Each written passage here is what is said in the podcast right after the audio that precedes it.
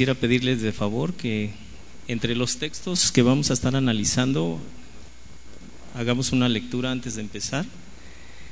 Vamos a ver varios textos pero de lo mismo, pero eh, iniciamos con este. Dice Primera de Pedro. ¿Qué le parece si nos ponemos de pie? Primera de Pedro 3, perdón, 1. Primera de Pedro 1. Se oye mucho eco.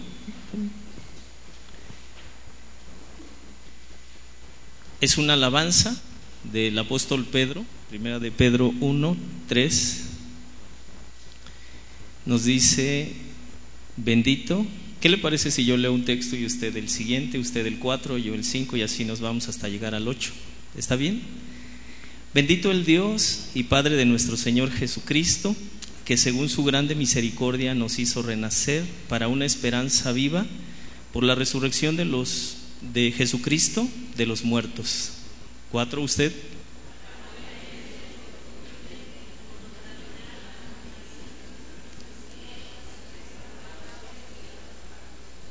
que sois guardados por el poder de Dios mediante la fe para alcanzar la salvación que está preparada para ser manifestada en el tiempo postrero. Seis.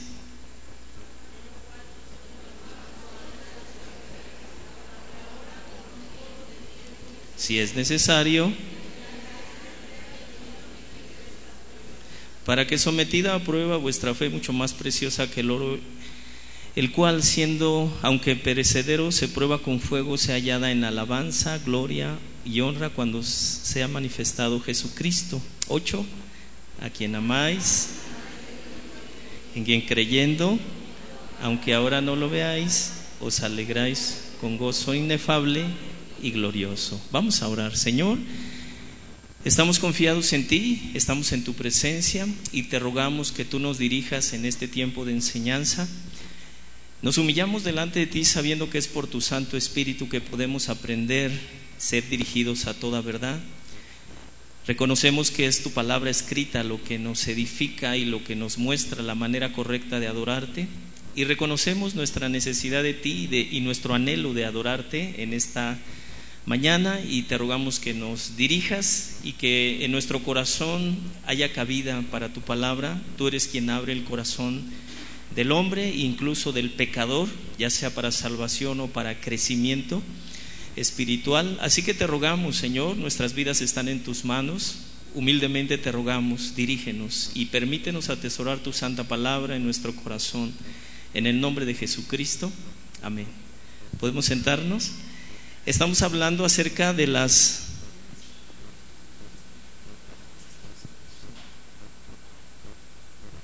¿Pueden bajar un poquito el volumen?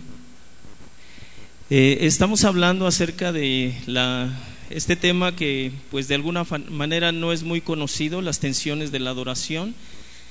Y nosotros como iglesia como pastores, eh, nuestro deseo es alabar a Dios, adorar a Dios en el culto de adoración conforme a su voluntad.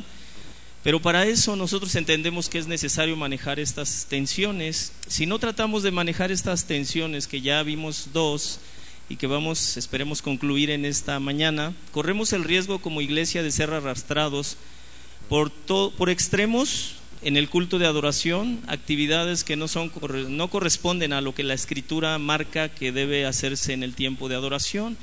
Vimos la primera entre eh, la solemnidad y el gozo, si usted lo recuerda, es un culto en, donde en el Antiguo Testamento se pudo llamar como fiesta solemne y de ahí el Salmo 2.11, servid a Jehová con temor y alegraos con temblor.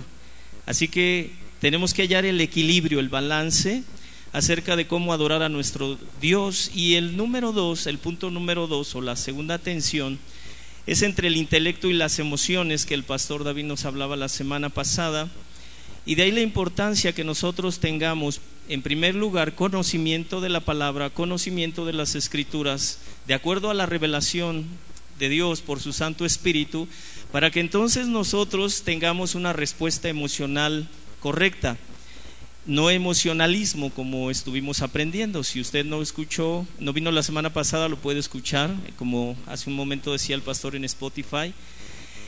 Y solo para concluir este punto de entre el intelecto y las emociones, el texto que acabamos de leer, Pedro, en el capítulo 1, dice, Él alaba y bendice a Dios, Padre de nuestro Señor Jesucristo, porque nos hizo renacer. Escuche, Pedro está diciendo porque Dios nos dio entendimiento de esto, de su palabra, de lo que Él hizo al enviar a su Hijo Jesucristo, y por ese entendimiento que ahora tenemos nosotros y que compartimos en la iglesia, entendemos que nosotros podemos bendecir a Dios, alabar a Dios, adorarle, y que podemos amarle sin haberle visto, dice el verso 8, y que podemos creer en, Él sin haberle visto y nos alegramos, nos deleitamos en su presencia. Mis hermanos, eh, un aspecto que menciona Pedro en ese texto es para nosotros, eh, dice el bendigo a Dios, porque nos da una esperanza por la resurrección de Cristo y porque tenemos una herencia incorruptible e inmarcesible y porque somos guardados por el poder de Dios mediante la fe para alcanzar la salvación. Por eso nos alegramos. Es decir, primero dice Pedro, tenemos entendimiento de lo que Dios ha hecho a favor de su pueblo y por eso se produce la correcta manifestación emocional y alabanza, adoración. Ahora, nosotros no hemos visto a Cristo físicamente, tenemos que decirlo, pero sí por medio de la fe. Se nos concedió por medio de su palabra, del Evangelio, de su Santo Espíritu, ver su gracia y nos hemos convertido y hemos creído. Y por eso nos gozamos y nos alegramos, porque nuestra fe es genuina, ha sido producida por el poder de Dios, no solo por palabras persuasivas, dice el apóstol Pablo a los Corintios. Así que no podemos dejar nosotros de ver el poder de Dios en la verdadera conversión, porque es, la que produce, es lo que produce la verdadera adoración de manera equilibrada, no emocionalismo, insistimos, entendemos la verdad de Dios, entendemos el Evangelio, entendemos quién es Jesucristo por la revelación de su Santo Espíritu y de la palabra escrita y como resultado entonces con libertad adoramos a Dios por conocer la verdad. De ahí la atención o el equilibrio que debe darse. Así que es necesario el conocimiento de la verdad para que haya un gozo correcto, no un emocionalismo o una, eh, un resultado, una manifestación de emocional a través de una manipulación. Amén. Y bueno, vamos a ver algunos ejemplos acerca de esto. Romanos 11, 30 al 36 nos habla también de este equilibrio. Primero hay conocimiento de la verdad y después se produce la adoración correcta o el gozo, pues como vosotros en otro tiempo erais desobedientes, dice Romanos 11:30, desobedientes a Dios, pero ahora habéis alcanzado misericordia por la obediencia de ellos. Así también estos, 31, ahora han sido desobedientes para que por la misericordia concedida a vosotros ellos también alcanzasen misericordia. 32, para, porque Dios sujetó a todos en desobediencia para tener misericordia de todos. Oh, profundidad de las riquezas, de la sabiduría de Dios y de la ciencia de Dios. Cuán insondables son sus juicios e inexcrutables sus caminos. Porque ¿quién entendió la mente del Señor o quién fue su consejero? ¿O quién le dio a él primero para que le fuese recompensado? Porque de él y por él y para él son todas las cosas. A él sea la gloria por los siglos. Amén. Así que al reunirnos nosotros estamos adorando, le estamos dando toda la gloria a Dios por el conocimiento que tenemos de su palabra. Amén. ¿Por qué le damos toda la gloria a Dios, hermanos? ¿Qué dice Jesús, perdón, el apóstol Pablo en Romanos 11? Por todo lo que Él ha hecho se produce este deseo de darle gloria a Él, de reconocerlo. Efesios 1, 3 al 14, no entro en muchos textos ya, porque somos, hermanos, ¿por qué somos para alabanza de su gloria? Y empieza a dar una serie allí en esos textos de Efesios 1, 3 al 14 otra adoración, pero ahora del apóstol Pablo, bendito sea el Dios y Padre de nuestro Señor Jesucristo, que nos bendijo con toda bendición espiritual. Nuevamente, ¿por qué podemos entonces nosotros entender que Dios nos ha llamado para alabanza de su gloria? Porque nos escogió, porque nos predestinó, porque por su misericordia hizo todo esto. Hermanos, es la adoración es la respuesta al entendimiento de su palabra. No solo es un asunto emocional como hemos estado aprendiendo. Tenemos redención en su sangre, tenemos el perdón de nuestros pecados, se nos dio a conocer el misterio de su voluntad según su beneplácito, a fin de que seamos para alabanza de su gloria. Entonces la, adoración el alabar a Dios es una respuesta de lo que ya entendí acerca del Evangelio y de su palabra. No podemos dejar de adorarle al Señor al saber todo lo que Dios hizo en Cristo cuando te fue revelado. No podemos ser fríos al conocer al, la verdad, al cantar, como ahorita cantábamos solo con un instrumento, es parte de lo que podemos identificar. La adoración es interna, en espíritu y en verdad, según Juan 4. Ahora Colosenses 1, 10 al 14 nos dice para que andéis como es digno del Señor, agradándole en qué, hermanos? En todo, llevando fruto en toda buena obra, creciendo en el conocimiento de Dios, fortalecidos con todo poder conforme a la potencia de su gloria, para toda paciencia y longanimidad, con gozo, dando gracias al Padre que nos hizo aptos para participar de la herencia con los santos en luz, el cual nos ha librado de la potestad de las tinieblas y trasladado al reino de su amado Hijo, en quien tenemos redención por su sangre y el perdón de nuestros pecados. ¿Por qué podemos andar como es digno del Señor y en esa medida adorarle al Señor? No solo con nuestro canto, sino con nuestras vidas podemos andar en el Señor. ¿Por qué, hermanos? Por todo lo que se nos ha concedido. Estamos fortalecidos con el poder de Dios, no el nuestro, conforme a la potencia de su gloria. Podemos tener paciencia unos con otros, podemos tener fruto del Espíritu, podemos agradarle en todo por lo que Él ha hecho en nuestras vidas. Entender todo esto, eso es lo que nos lleva entonces a una manifestación correcta de nuestras emociones. De pronto podemos tal vez al estar cantando, llorando, pero a veces he ido manejando, hermanos, y reflexionando en su palabra y a veces llorando. Manifestación de nuestras emociones. ¿Por qué? Por conocer la verdad. No hay ningún instrumento en ese momento en el auto no hay ningún músico, ningún estilo de música, solo la palabra de Dios hablando a nuestro corazón y de ahí que se produce una emoción correcta. Amén. Sana, exactamente, por el conocimiento de la verdad.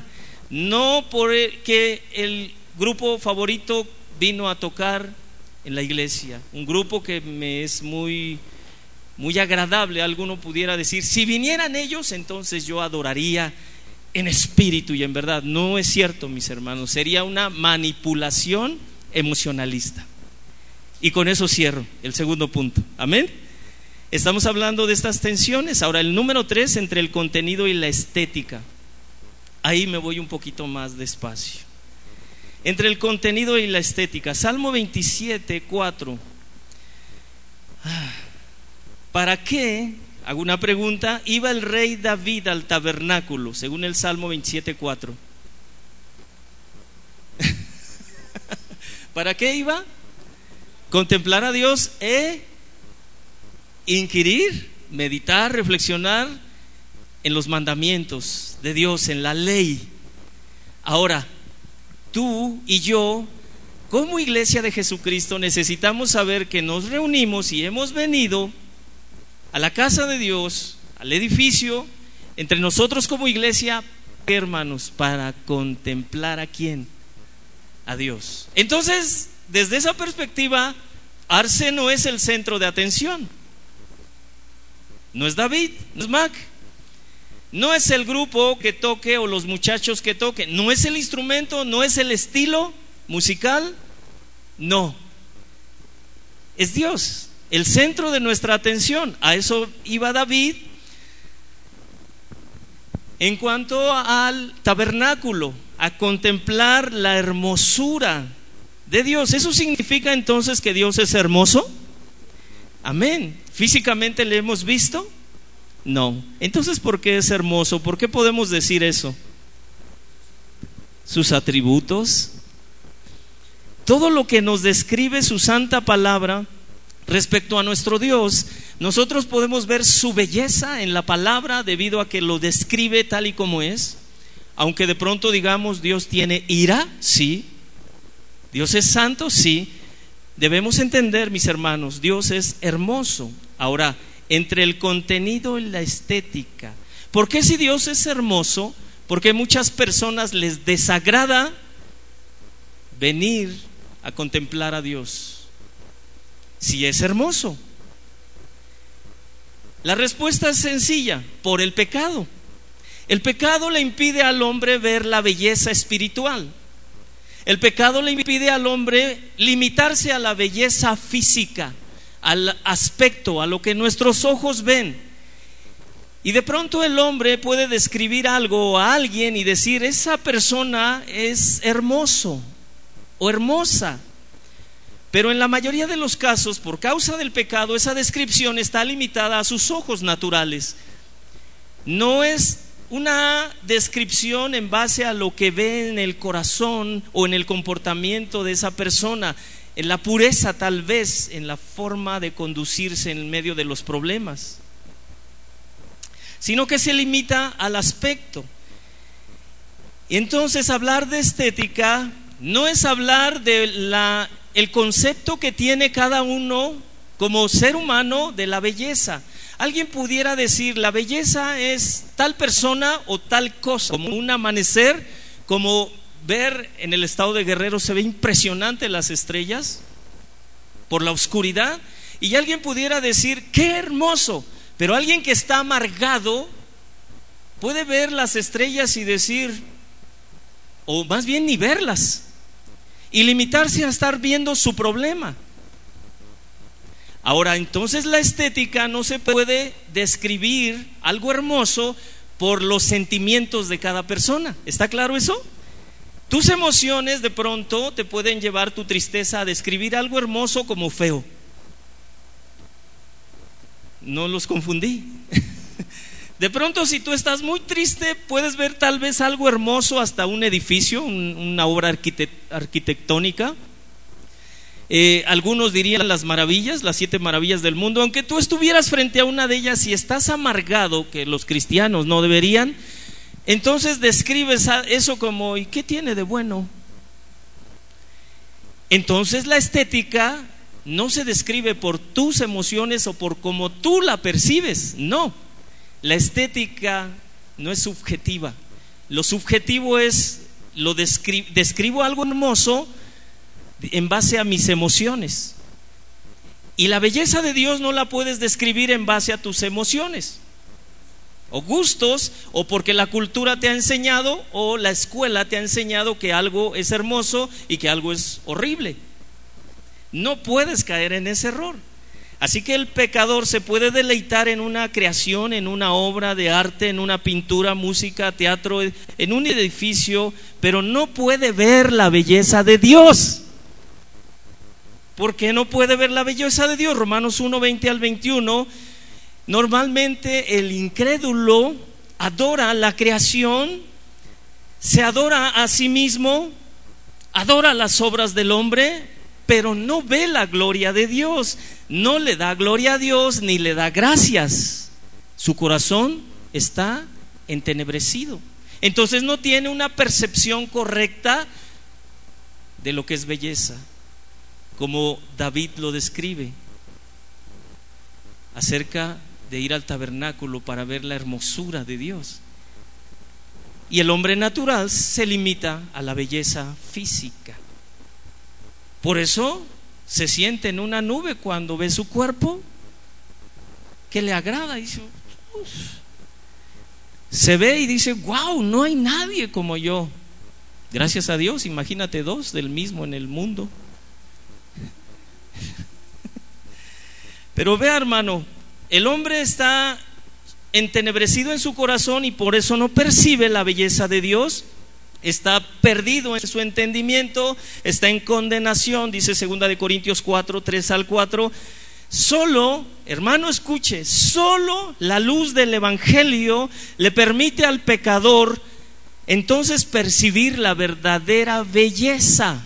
El hombre natural no puede. Por eso no se deleita en Dios y por eso no adora a Dios.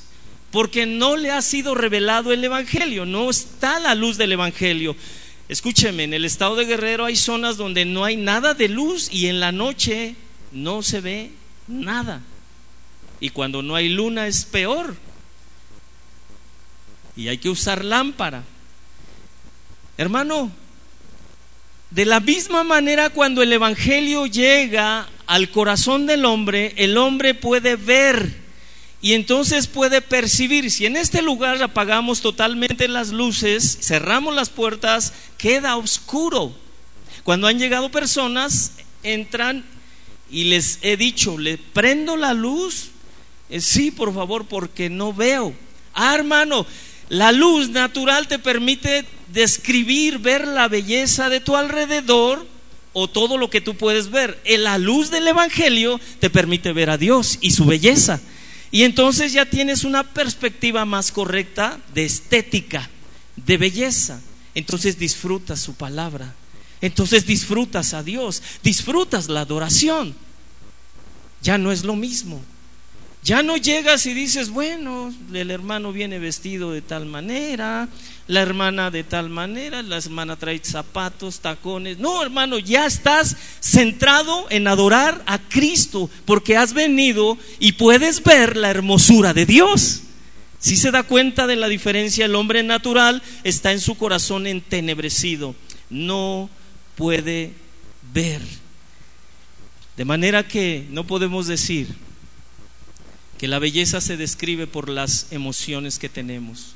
Porque si estás alegre, algo feo tal vez lo veas bonito.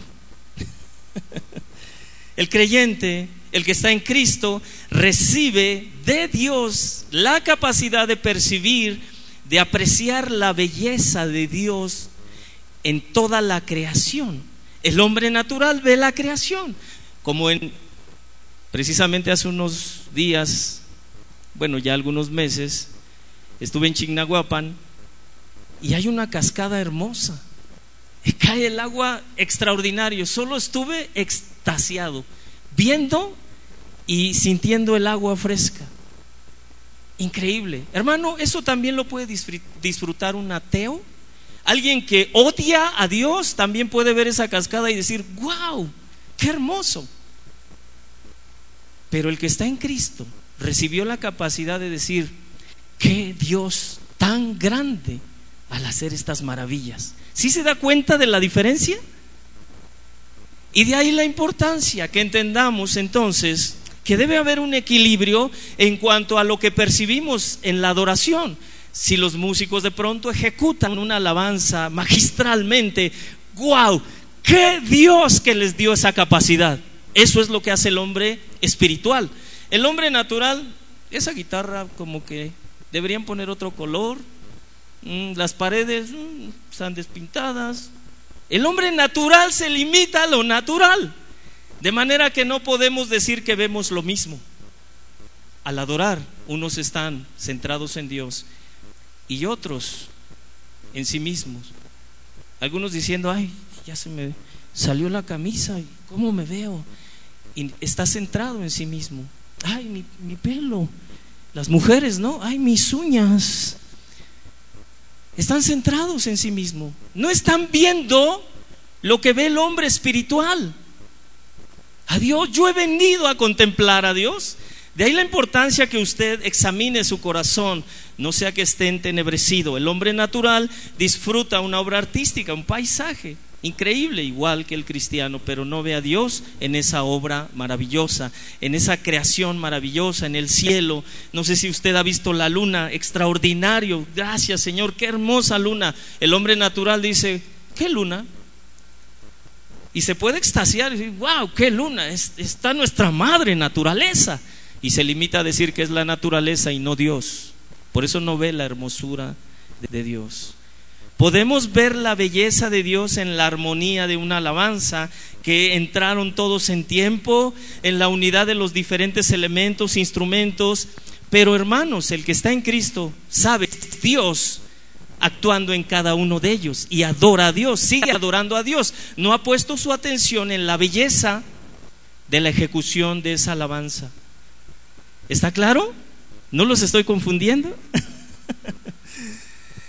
Ahora, ejemplo, yo ponía esta, este pequeño párrafo de esta alabanza que en lo personal a mí me agrada muchísimo. Que me puede dar perdón. La sangre de Jesús, la sangre de Jesús, que libra al pecador de condenación y un nuevo corazón la sangre de Jesús, la sangre de Jesús pagó mi redención y me salvó. Mi refugio y mi confianza están en la cruz. Hermano, cuando usted está entendiendo usted está adorando, usted dice, yo estoy entendiendo lo que estas palabras dicen y me parecen hermosas, bellas estas palabras que provienen de Dios, usando un instrumento que escribió esta alabanza. No me limito como el hombre natural a adorar al artista. Incluso en las iglesias hay artistas. Y muchas personas que adoran a esos artistas se deleitan en el artista, dicen, wow, qué hermoso cantó. Y no le dan la gloria a Dios. De ahí que debemos hallar el balance y apreciar correctamente la estética. Gloria, aleluya por la sangre derramada en la cruz, gracia y perdón, hoy tengo a mi favor, gloria, gloria, aleluya. Y podemos estar adorando, hermanos, sin poner nuestra mirada en la persona, en la belleza del canto, sino en Dios. Disfrutar la hermosura de Dios. Dios ha dado dones, talentos a su pueblo. Podemos apreciar la letra, el arreglo, la ejecución de una alabanza, pero en Cristo vemos la belleza y gracia de Dios dándole a esas personas la capacidad de ejecutar magistralmente y de manera hermosa una alabanza. Hermanos, Cristo vino, dice Lucas 4:18, a dar vista a los ciegos. El ciego el hombre natural no ve a Dios. Algunos padres, si no están en Cristo, pueden ver a sus hijos y decir, wow, qué bonito cantó mi hijo. O qué bonito predica mi esposo, pudiera decir alguna hermana. Disfrutando la belleza de esa predicación o de esa alabanza, se está limitando a ver al hombre. Y nuestro deseo no es que usted ponga la mirada en el hombre, en lo estético que el hombre natural ve, sino que Dios le permita ver lo que los ciegos no ven. ¿Usted no ha venido aquí a ver un espectáculo de arce? Mi trabajo no es hacer un show, entretenerle. Yo vine a adorar a Dios y a edificarle. Y espero que usted se esté dejando edificar y que su corazón esté aquí adorando a Dios, no poniendo su mirada en mí creyendo que es el hombre actuando en sí mismo y teniendo mucha capacidad de persuasión para que yo pueda cambiar de vida. No, hermanos, el Evangelio es el poder de Dios, no del hombre. De ahí vuelvo a mencionarlo únicamente, primera de Pedro 3 al 8, 1, 3 al 8, ya lo leímos. Hermanos, nos alegramos grandemente y podamos, podemos dar expresiones de júbilo, claro que sí, es extraordinario que usted adore a Dios porque si usted está poniendo la mirada en Dios significa que usted no está ciego Y no se limita a la belleza que manifiestan al ejecutar una alabanza, un director de alabanza o alguien que nos preside, eh, incluso la predicación. El gozo que nos ha dado de Dios, dice el apóstol Pedro, es un gozo inefable y glorioso. No es alegría por comprar o tener un objeto natural o del mundo, no, es un gozo inefable, glorioso. Y eso nos mueve a disfrutar la belleza de Dios. Los discípulos, hermanos de Cristo, somos bienaventurados porque vemos y oímos. Los discípulos de Cristo somos bienaventurados porque vemos y oímos. Jesús lo dijo en Mateo 13, 16 al 17. Mateo 13, 16 al 17. Bienaventurados vuestros ojos porque ven y vuestros oídos porque oyen. Porque de cierto os digo que muchos profetas y justos desearon ver lo que veis ustedes y no lo pudieron ver, y oír lo que oyen ustedes y no lo oyeron. ¿Qué desearon ver y oír? A Cristo. No a un líder religioso, a Cristo. Nuestros ojos fueron abiertos por el Evangelio, por la luz del Evangelio, para admirar la belleza de Dios.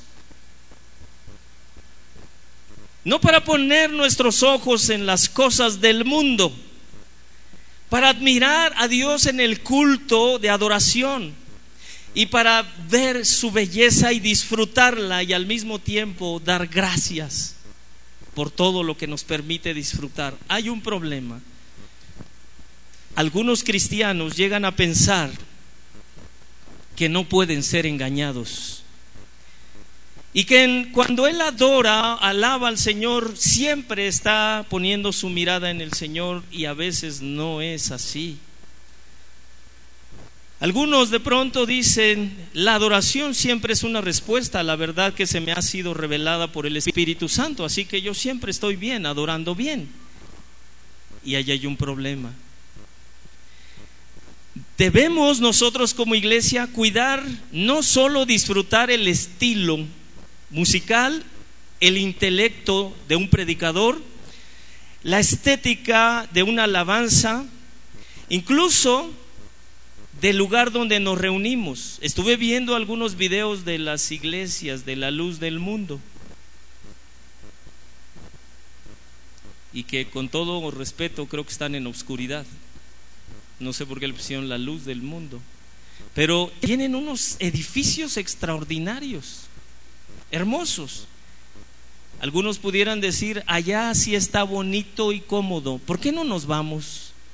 Si tú te limitas a, en teoría a adorar a Dios en un lugar que es bonito y en un lugar donde no es bonito y cómodo, agradable a los ojos, deberías preguntarte si eres un verdadero adorador.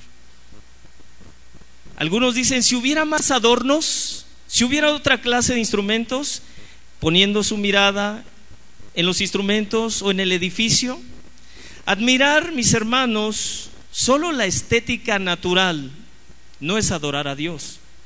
¿Alguien pudiera estar en un lugar hermoso cantando alguna alabanza sin estar adorando a Dios? Solo porque se siente cómodo. Hermanos, en el estado de Guerrero existe un calor mucho más grave que este. Y en algún momento dado, la última vez que fuimos, fuimos a un templo. Que bueno, regañaron a mi esposa porque llevaba pantalón. Pero era un calor fuertísimo. Si no me equivoco, normalmente allá la temperatura común es arriba de 40 grados. Hermanos, no debemos confundir una respuesta emocional a la belleza natural que te rodea con la verdadera emoción que produce en el corazón del creyente cuando está en la presencia de Dios. ¿Sí está claro eso? No debemos confundir una respuesta emocional producida por la belleza que te rodea con una respuesta emocional en el corazón del creyente que se sabe y se encuentra delante de la presencia de Dios que es glorioso, majestuoso y hermoso. Las respuestas son diferentes. Si tú te ves alabando, adorando al Señor en su presencia, hermano, lo que te rodea es secundario. No tiene mucha importancia. Sí es importante, pero no del todo. Ejemplo de una respuesta emocional a la belleza natural de discípulos que de pronto dicen, no, yo siempre adoro en espíritu y en verdad, yo no tengo problema, no me distraigo, ese canto ya me lo sé, escúcheme, hasta cuando usted se sabe un canto, de pronto usted ya no está reflexionando en la palabra, ya solo es mecánico. Sus palabras sin estar el corazón. Debemos cuidar todo eso. Ejemplo de una respuesta emocional a la belleza natural de discípulos, Mateo 24, 1 al 2. Cuando Jesús salió del templo y se iba, se acercaron los, sus discípulos para mostrarle los edificios del templo. Hasta ahí. Marcos 13:1. Le dijo uno de sus discípulos, Maestro, cuando salieron, Jesús iba caminando con ellos, saliendo del templo, y ellos quisieron mostrarle el edificio, los edificios, y en Marcos 13:1 le dijo uno de sus discípulos, Maestro, mira, qué piedras ¿Qué edificios, maestro?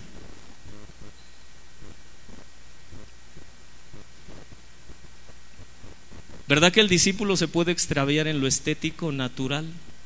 Sí. Y si no tenemos cuidado de ese tipo de cosas en nuestro corazón, de pronto te ves limitándote solo a estar disfrutando lo estético que te rodea sin adorar a Dios. El verso 2 de Mateo 24, Jesús respondió, ¿Veis todo esto? De cierto os digo, no quedará aquí piedra sobre piedra que no será derribada. ¿Qué podemos entender? La belleza natural desaparece. Si tú no has podido ver la belleza de nuestro Dios al adorar en el Evangelio, Tal vez tu corazón esté entenebrecido y tu adoración se limite a que me motiven, que haya el instrumento que yo quiero, el ambiente que sea propicio para mí, que yo quisiera y que yo demando. Algunos dirían, pónganme una norteña así de esas alabanzas del 16 de septiembre. Y entonces mi adoración, hasta mis gritos son de Dios. No, hermano, eso se llamaría manipulación, no adoración. Yo no me limito, ni tú, por ser creyentes al 16 de septiembre. Amén. ¿Sí me, me está escuchando?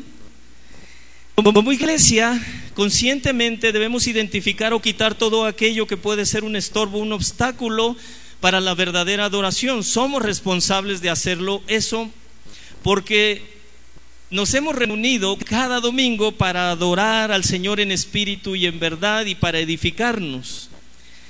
Una frase que quise escribir, no estudié la Biblia, eh, algunos dirían, no estudié la Biblia esta semana, estuve muy ocupado, pero aquí estoy para la honra del Señor. Hermano, que yo hubiera dicho, no tuve tiempo de estudiar, pero para la honra de Dios, aquí a ver qué Dios me dice en este momento y entonces les predico. ¿Puede Dios hacer eso? No podemos ser mediocres, a eso me refiero. No podemos decir,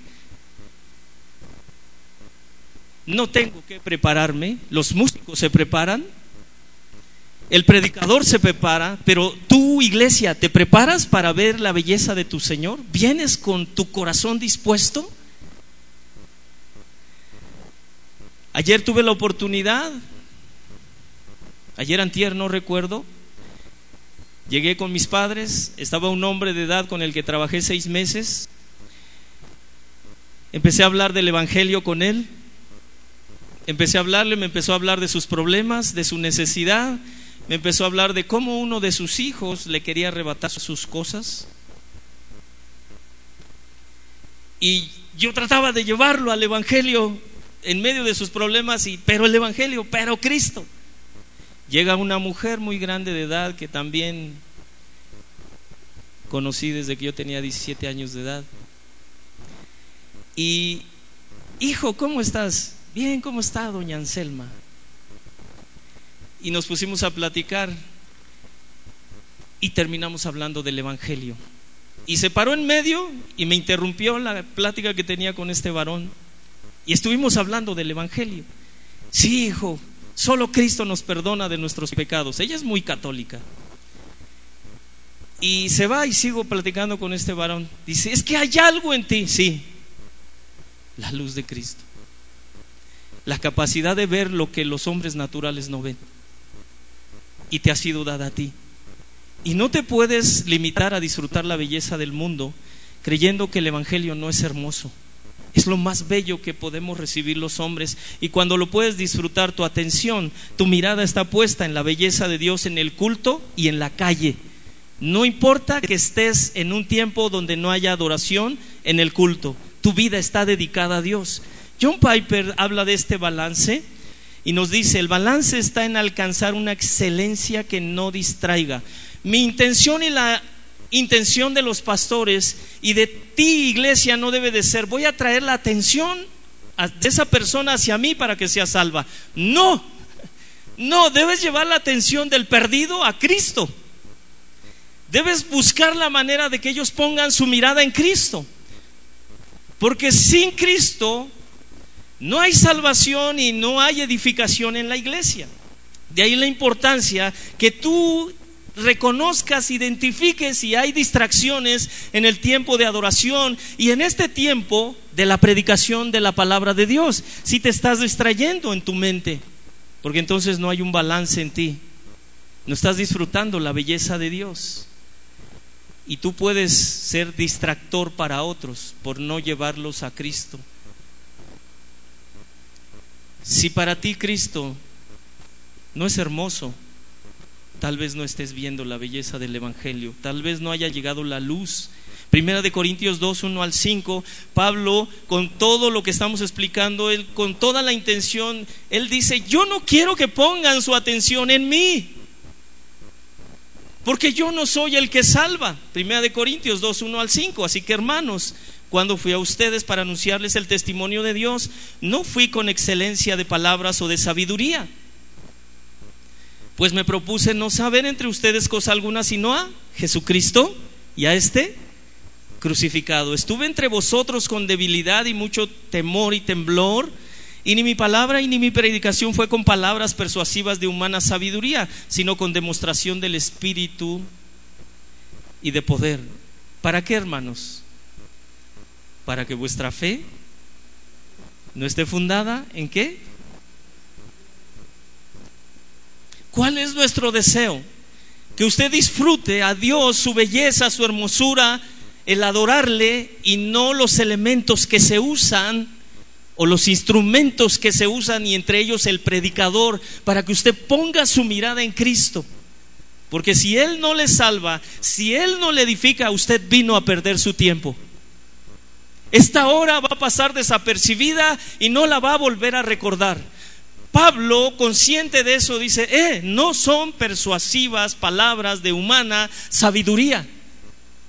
Necesitas ver el poder de Dios para que tu adoración esté centrada siempre en el Señor, en Jesucristo, no en los medios que se usa en la iglesia para adorar. El pastor, el cristiano, sabe que las palabras persuasivas de humana sabiduría no salvan a los que están perdidos. ¿Qué anunciaba este siervo de Dios, el apóstol Pablo? El testimonio de Dios a Jesucristo crucificado, el Evangelio. Es lo que el Espíritu Santo usa para salvar a los perdidos y para edificar a los que están en Cristo. Así que nuestra labor no es atraer tu, atención hacia nosotros, sino llevar tu mirada a Cristo, para que disfrutes su belleza.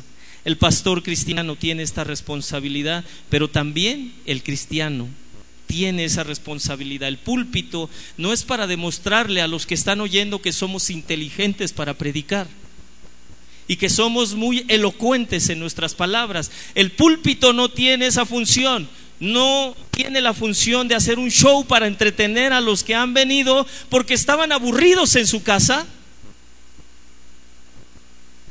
No. Es para predicar la palabra de Dios escrita, para mostrar la belleza y hermosura de nuestro Dios, para anunciar la salvación y la edificación al pueblo de Dios por el poder del Espíritu Santo. Los pastores reconocemos en esta casa que en nosotros no está el poder para salvar a nadie ni para edificar, sino que somos instrumentos de Dios. Amén. Nosotros no podemos manipularte para que tengas fe o te arrepientas y seas salvo. No, hermano, no nos equivoquemos. El púlpito no es para eso. Así que debemos buscar ese balance para que podamos darle en este culto racional la adoración que le agrada a Dios, no un espectáculo. Hermanos, ¿para qué Dios establece a los pastores? Y tengo dos textos. ¿Para qué Dios establece pastores en las iglesias? para edificar a los santos. ¿Qué, ¿Dónde dice eso? Efesios 4:12, para perfeccionar a los santos, para edificación del cuerpo de Cristo. Juan 21, 15 al 16. ¿Para qué Dios establece a sus pastores? Para apacentar sus corderos, para alimentar a las ovejas, pastorear a las ovejas. Ese es el objetivo del púlpito y del pastor. No para que veas lo bien vestido que vine hoy. Por, un por decirlo así, no crea que vengo bien vestido, ¿verdad? Y si tú has venido como cristiano de pronto a que te vean cómo te vestiste, tal vez no tengas tu mirada en Cristo. Y tal vez te estés equivocando, no has entendido que la mirada de las ovejas está puesta en su pastor. Sus oídos de las ovejas están puestas en su pastor. Y no se fascinan con la belleza externa. Hermanos, adoremos a Dios en el culto. El pastor sabe que no es el centro de atención, no es un animador de fiestas paganas. Durante algún tiempo yo entendía que debería animar a la iglesia para que alabara a Dios y adorara. Yo decía, tengo que producir ese, ese deseo en la iglesia que adore a Dios. Error. Dios me corrigió por su misericordia. Eso surge de tu corazón. Juntos venimos a adorar. No necesitas ser manipulado. Amén. Los músicos, la música el centro de nuestra atención, de adoración, no son ellos. El estilo, el edificio no es el centro de nuestra adoración. El que preside tampoco es el centro de adoración.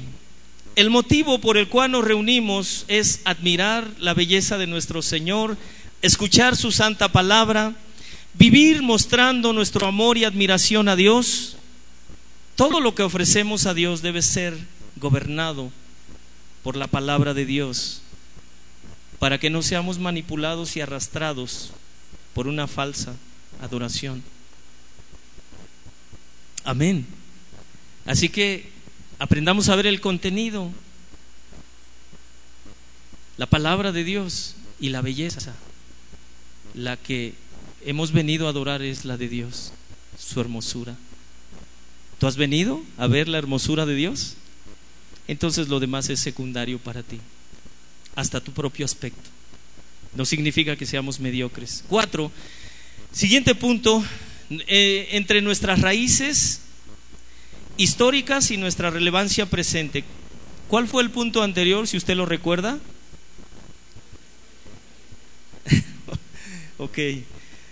Cuatro, entre nuestras raíces históricas y nuestra relevancia presente. Mateo 28, 18 al 20. Jesús se acercó y les habló diciendo, toda potestad, cuando Jesús resucitó, me es dada en el cielo y en la tierra, por tanto, id y haced discípulos a todas las naciones, bautizándolos en el nombre del Padre, el Hijo y del Espíritu Santo, enseñándoles que guarden todos, todas las cosas que os he mandado. ¿Qué más dice? Y aquí yo estoy con vosotros, ¿cuándo? Hasta el fin del mundo. ¿Usted cree eso? ¿Cristo está con nosotros hasta el fin? ¿Todos los días? Hermano, hablando de esta tensión, de nuestras raíces históricas y nuestra relevancia presente, quiero hacer unas preguntas antes de explicarlo más a detalle. ¿Qué usó la iglesia apostólica para salvar a los perdidos? El Evangelio. Durante mucho tiempo llegamos a pensar, ¿qué estrategia es la mejor para salvar a los perdidos? Y de pronto caímos en el error de, ¿y si traemos a fulano o a fulana? El árbitro de fútbol, el cantante de Colombia, si los traemos, se van a convertir los que vengan. Y no están el día de hoy. ¿Qué estrategia usaron, usaron los apóstoles? Él, dígalo conmigo, evangelio de Jesucristo, que usó la iglesia para ser discípulos en aquel tiempo, la primera iglesia, siglo I. ¿Qué usó la primera iglesia para hacer sus discípulos? El Evangelio, la palabra de Dios, los mandamientos que recibimos de Cristo. ¿Qué le dio autoridad a la iglesia del primer siglo para salvar a los perdidos y edificar a los santos? El Evangelio, la palabra de Dios. ¿Será necesario que el día de hoy hagamos lo mismo? Sí. Entonces, ¿por qué no aprendemos textos de evangelismo? ¿Por qué no te memorizas un texto de evangelismo si tú y tu testimonio, tu aspecto no es suficiente o tus palabras persuasivas no van a ser suficientes para salvar a los perdidos o para traerlos al arrepentimiento? Si la primera iglesia usó el Evangelio, nosotros por querer ser relevantes a nuestra generación, vamos a cambiar el Evangelio y si les hacemos una fiesta para que se sientan contentos nuestros invitados, les ponemos música, no sé, creo que traje un video, música muy alegre, déjeme lo checo. Dice una iglesia en uno de sus cantos, una iglesia que se llama Avivamiento, que vivan estos huesos, que suba el fuego, esto está ardiendo en un escenario oscuro, todos se apagaron las luces y ellos traían trajes con luces de colores. Y ellos lo, todo toda el canto era que vivan estos huesos, que vivan estos huesos, que vivan estos huesos, que suba el fuego, esto está ardiendo. ¿Eso es el Evangelio? No, hermanos. Lo que funcionó en la primera iglesia funciona en la iglesia actual. No tenemos por ser relevantes que traer el mundo y meter un show aquí, como en algún tiempo tratamos de hacerlo, y que Dios nos perdone.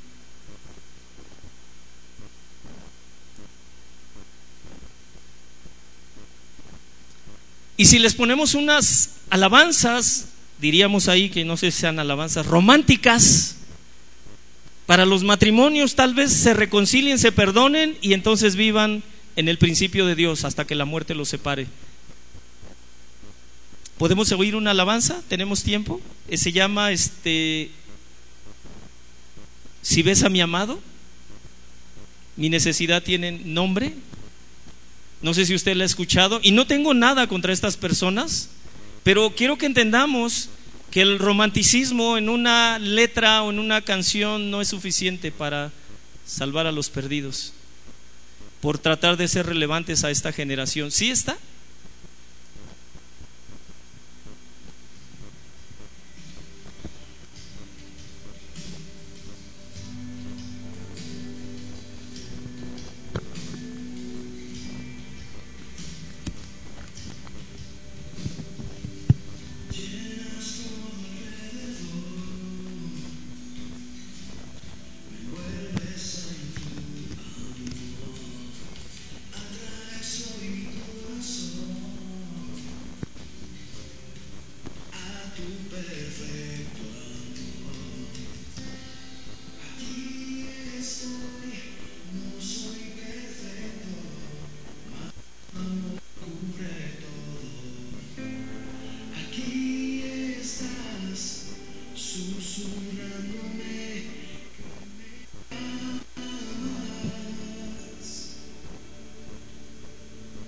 Yeah.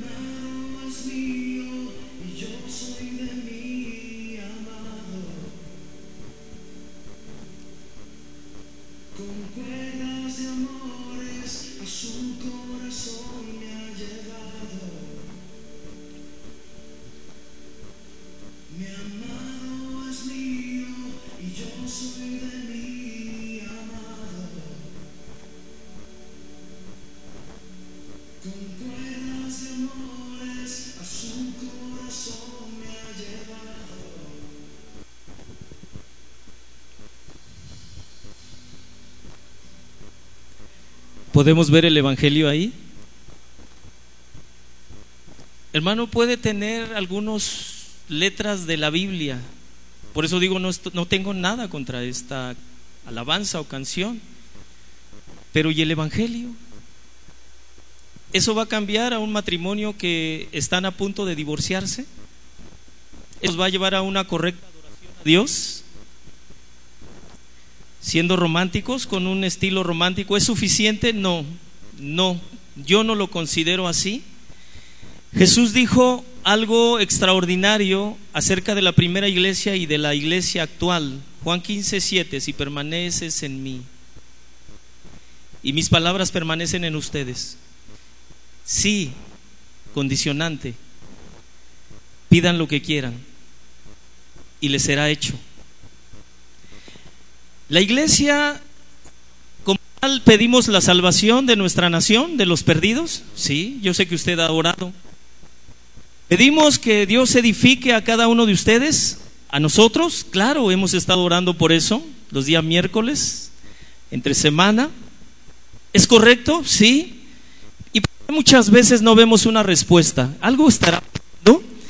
Tal vez como iglesia, y no me refiero únicamente a nosotros en este lugar, sino la iglesia en general, Latinoamérica, tal vez no estamos permaneciendo en Cristo. Tal vez no estamos permaneciendo en sus palabras, pero el Señor prometió y lo declaro. Muchas iglesias pudieran decir eso. Y va a suceder porque Dios lo dijo, pero ¿permaneces en Cristo y en sus palabras? Porque está condicionada esta promesa. Y como iglesia no podemos dejar de permanecer en Cristo, en el Evangelio, en sus palabras, en lo que hizo la primera iglesia, para querer ser relevantes a esta generación y para que si metemos un poquito de metal, tal vez vengan los jóvenes y se conviertan. No, hermanos, el metal no convierte a los jóvenes hablando de música. Los convierte el Evangelio. Así que para ser relevantes a esta generación no tenemos que dejar de hacer lo que hicieron los primeros hermanos, los primeros cristianos. Y si actualizamos, metemos algo, no sé, un ritmo de cumbia, tal vez el ritmo les mueva a que se arrepientan. No, les va a mover a que se muevan. No los va a llevar a Cristo. La música no salva. De ahí la importancia de permanecer en Cristo y en sus palabras, en el Evangelio. ¿Qué predicaban los apóstoles? ¿Qué predicamos nosotros el día de hoy como iglesia en general? No me refiero únicamente aquí en este local. Hermanos, enseñamos a los discípulos a guardar las cosas que Cristo mandó que se guardasen. Mateo 24, 35, el cielo y la tierra pasarán. Mis palabras no pasarán. Entonces habrá que cambiar lo que hicieron la primera iglesia para ser relevantes o para que llamar la atención de los perdidos. No, no. Si dejamos lo que hicieron la primera iglesia, somos hallados infieles. Y si somos infieles a la palabra de Dios, a Cristo, entonces somos hallados irrelevantes para esta generación. ¿Sabe por qué? Porque si la sal pierde su capacidad de salar, ya no sirve para nada. Y entonces como iglesia dejamos ser irrelevantes. Y de manera que entonces el mundo se ríe de la iglesia, se burla, porque ni permanecemos en Cristo, ni en sus palabras, pero sí pedimos que los demás sean salvos. Es incongruente. Si Dios no cambia, Dios no ha cambiado a través de la historia, si Dios sigue haciendo las mismas demandas a la iglesia, que te hace pensar que nosotros debemos de cambiar, como potabilizar el Evangelio, como hacerlo no tan pesado y no hay que hablar del infierno y no hay que hablar del pecado, para ver si así vienen, porque si usted dice eso, pastor, se van. Los perdidos sí. Los esclavos se van. Los hijos se quedan. Los hijos permanecen en la casa porque permanecen en Cristo y en las palabras de Cristo. Así que debemos buscar sí, ser relevantes para nuestra sociedad sin sacrificar el Evangelio, sin diluirlo, sin dejar de decir el nombre del pecado como homosexualismo, como lesbianismo, como todo lo que menciona la Escritura. No podemos callarnos porque la Biblia lo declara. Y si Dios lo dice, Dios nos ha mandado a hablar lo que Él dice. Jeremías 23 nos dice que había falsos profetas que hablaban de su propio corazón, que no estaban recibiendo de la boca de Dios lo que ellos hablaban. Y mucha iglesia, cristianos, pastores han caído en este error de hablar de su corazón, de potabilizar el Evangelio para ser relevantes o importantes para esta generación que se está perdiendo pero el hacer eso nos ha hecho infieles y el ser infieles nos hace irrelevantes.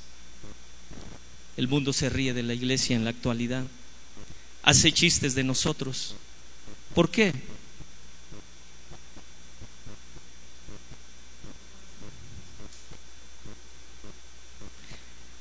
Hermanos,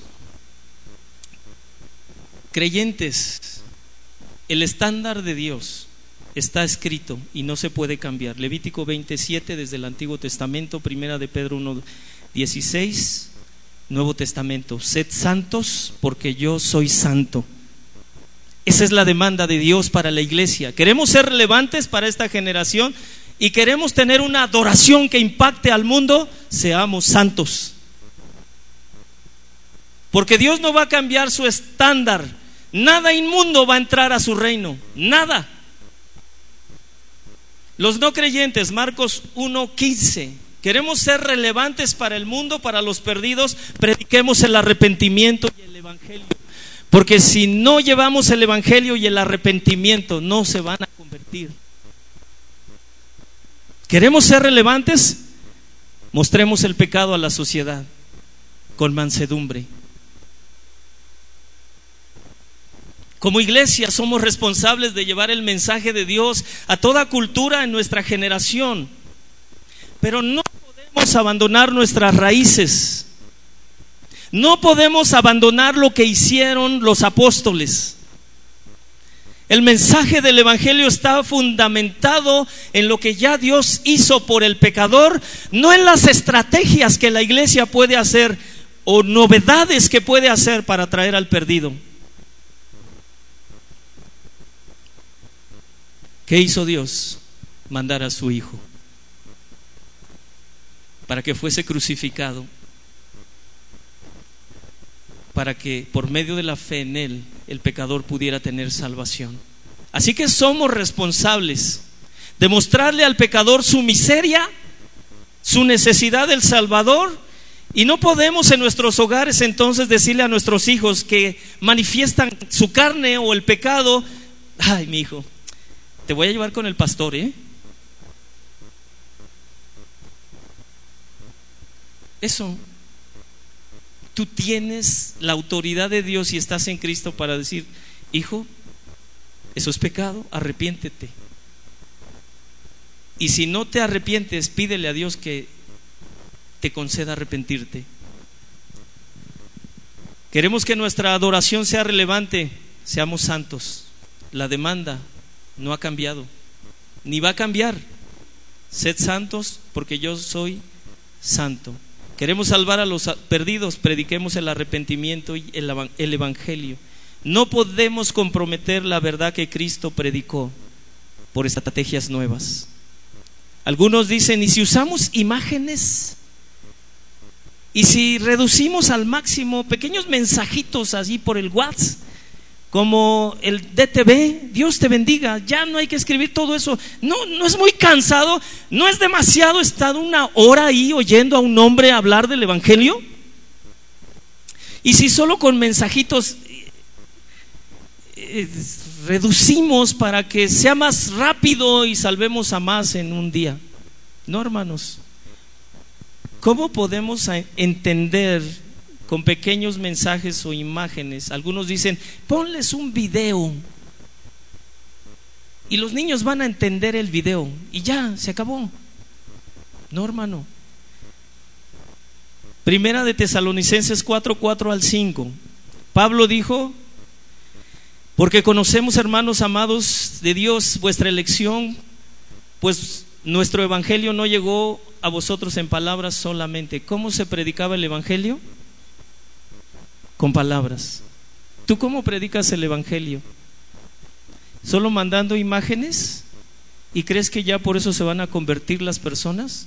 Porque que Dios te permita salir y ya una imagen bien bonita o una cascadita y unos arbolitos, con eso se van a convertir pudiera ayudar, hermanos. Pero tienes que predicar con palabras aprendidas de las escrituras el Evangelio, textos bíblicos. Eso es lo que dice Pablo a los tesalonicenses 4, 4 al 5. Sino también en poder, en el Espíritu Santo, en plena certidumbre, como bien sabéis, cuáles fuimos entre vosotros por amor de vosotros Pablo estaba consciente y nosotros debemos estar conscientes que las palabras de Dios, el Evangelio, los textos bíblicos, el llamado al arrepentimiento, la edificación de la iglesia, tiene que ver con estar predicando con palabras, con palabras. No solo mandando imágenes bonitas a nuestros hijos, a los vecinos, a los perdidos, no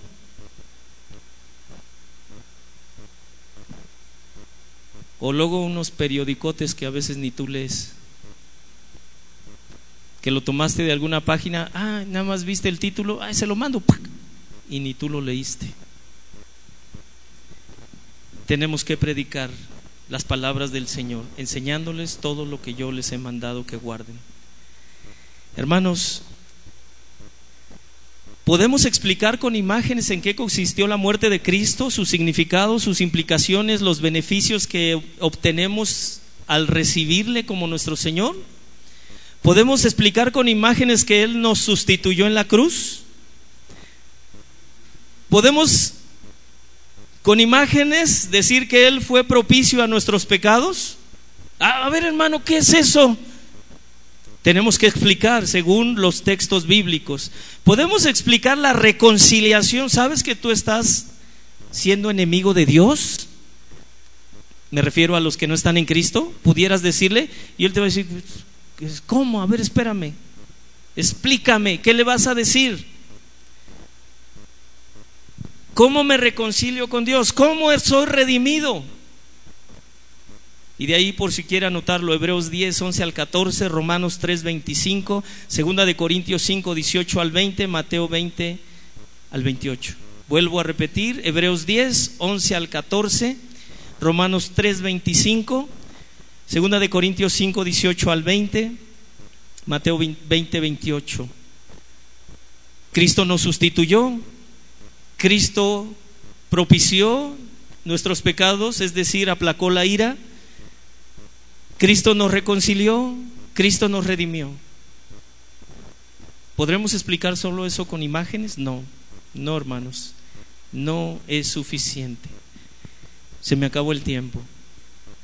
Quiero que veamos un video y reflexionemos. ¿Sabe por qué? Porque en lo personal, eso es un pensamiento personal. De pronto me vi o nos sentí que como iglesia íbamos en esa dirección, pero cuando ya Dios corrigió nuestro caminar como iglesia. Pero sentí que íbamos en esa dirección. Este video es, es de un cantante católico romano, lo tengo que decir, que se llama Américo Esteves Román. ¿Está listo? ¿Es Américo Esteves Román? Ese no lo pude descargar.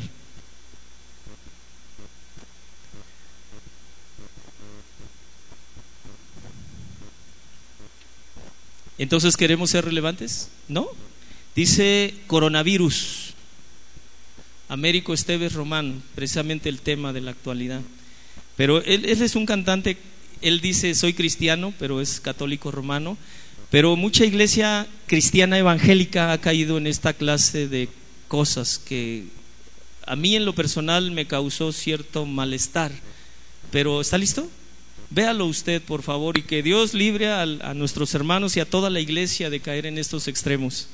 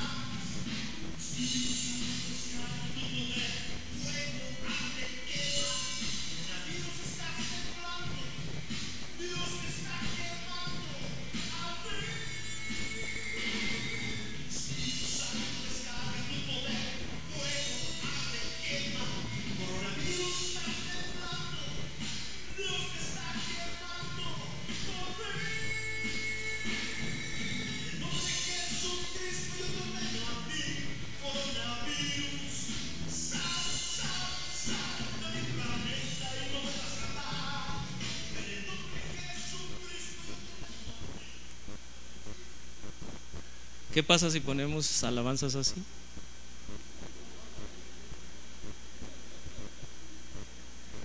Da risa y da tristeza. Porque hay muchas personas que en las iglesias han caído en estos errores. Por tratar de ser relevantes en el mundo y en teoría predicar a Cristo. En lo personal a mí eso no está predicando a Cristo. ¿Usted cree que así veía a un pastor, y, ya terminé, veía a un pastor, no sé si sea pastor, pero él decía que tenía la unción del trompo, agarraba a las personas y les agarraba la mano y, y empezaban las personas.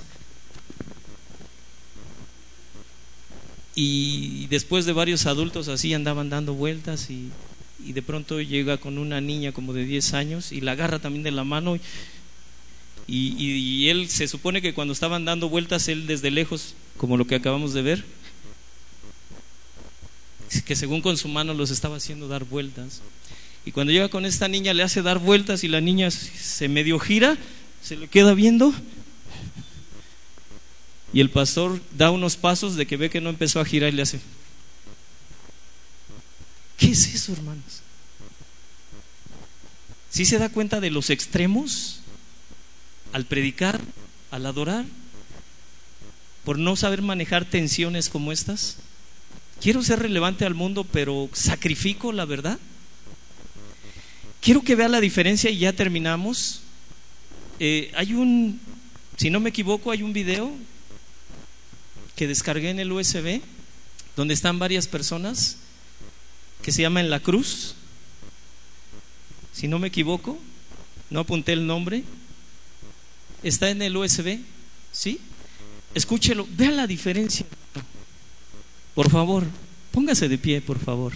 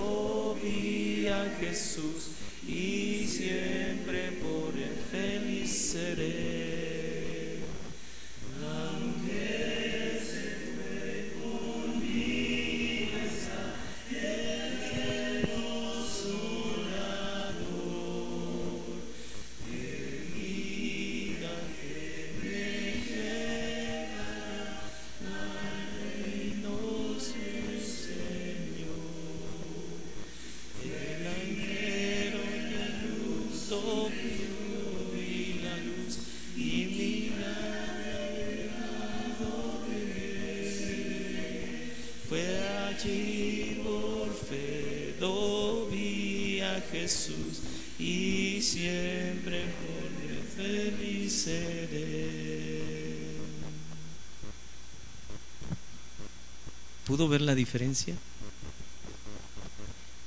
¿Por qué lo digo y por qué es necesario y estamos insistiendo con usted? Porque muchos de ustedes de pronto dicen, ¿qué ole? Y saca el ritmo y, y-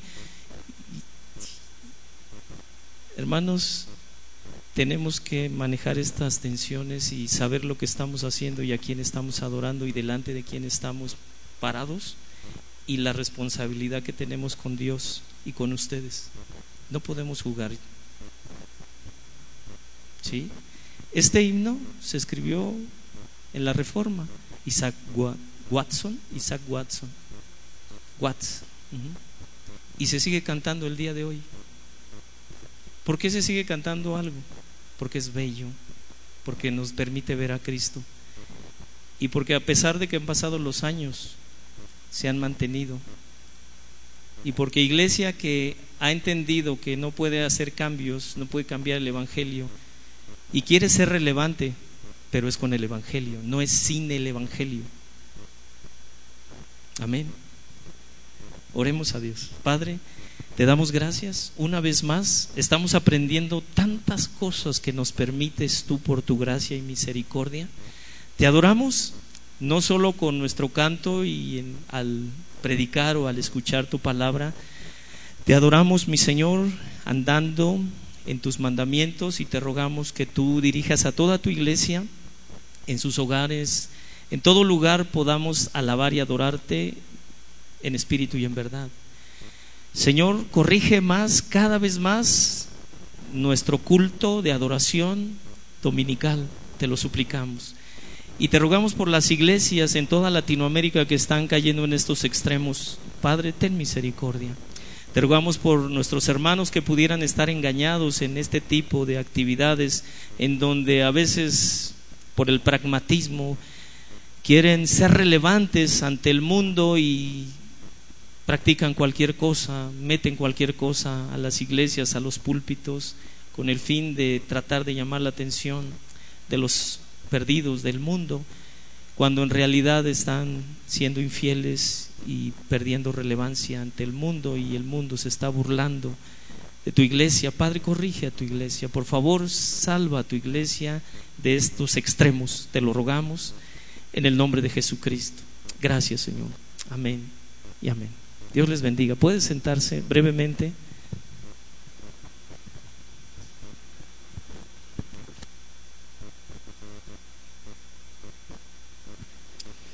Muy bien, mis hermanos. Antes de irnos, ya estamos terminando la reunión y vamos a dar oportunidad. Algunos hermanos se retiran, no se quedan a esta última parte del culto y les damos oportunidad que, que salgan, los bendecimos en el nombre del Señor, aunque el culto no ha terminado. Estamos en esta semana estudiando dos salmos, Salmo 68 y Salmo 69. Amén. Y quiero dar oportunidad, como hemos hecho esto más didáctico y más participativo cada domingo, de que algún hermano, hermana, en su estudio de estos salmos pueda compartirnos su aprendizaje. ¿Hay alguien que voluntariamente quiera participar? Sí, adelante.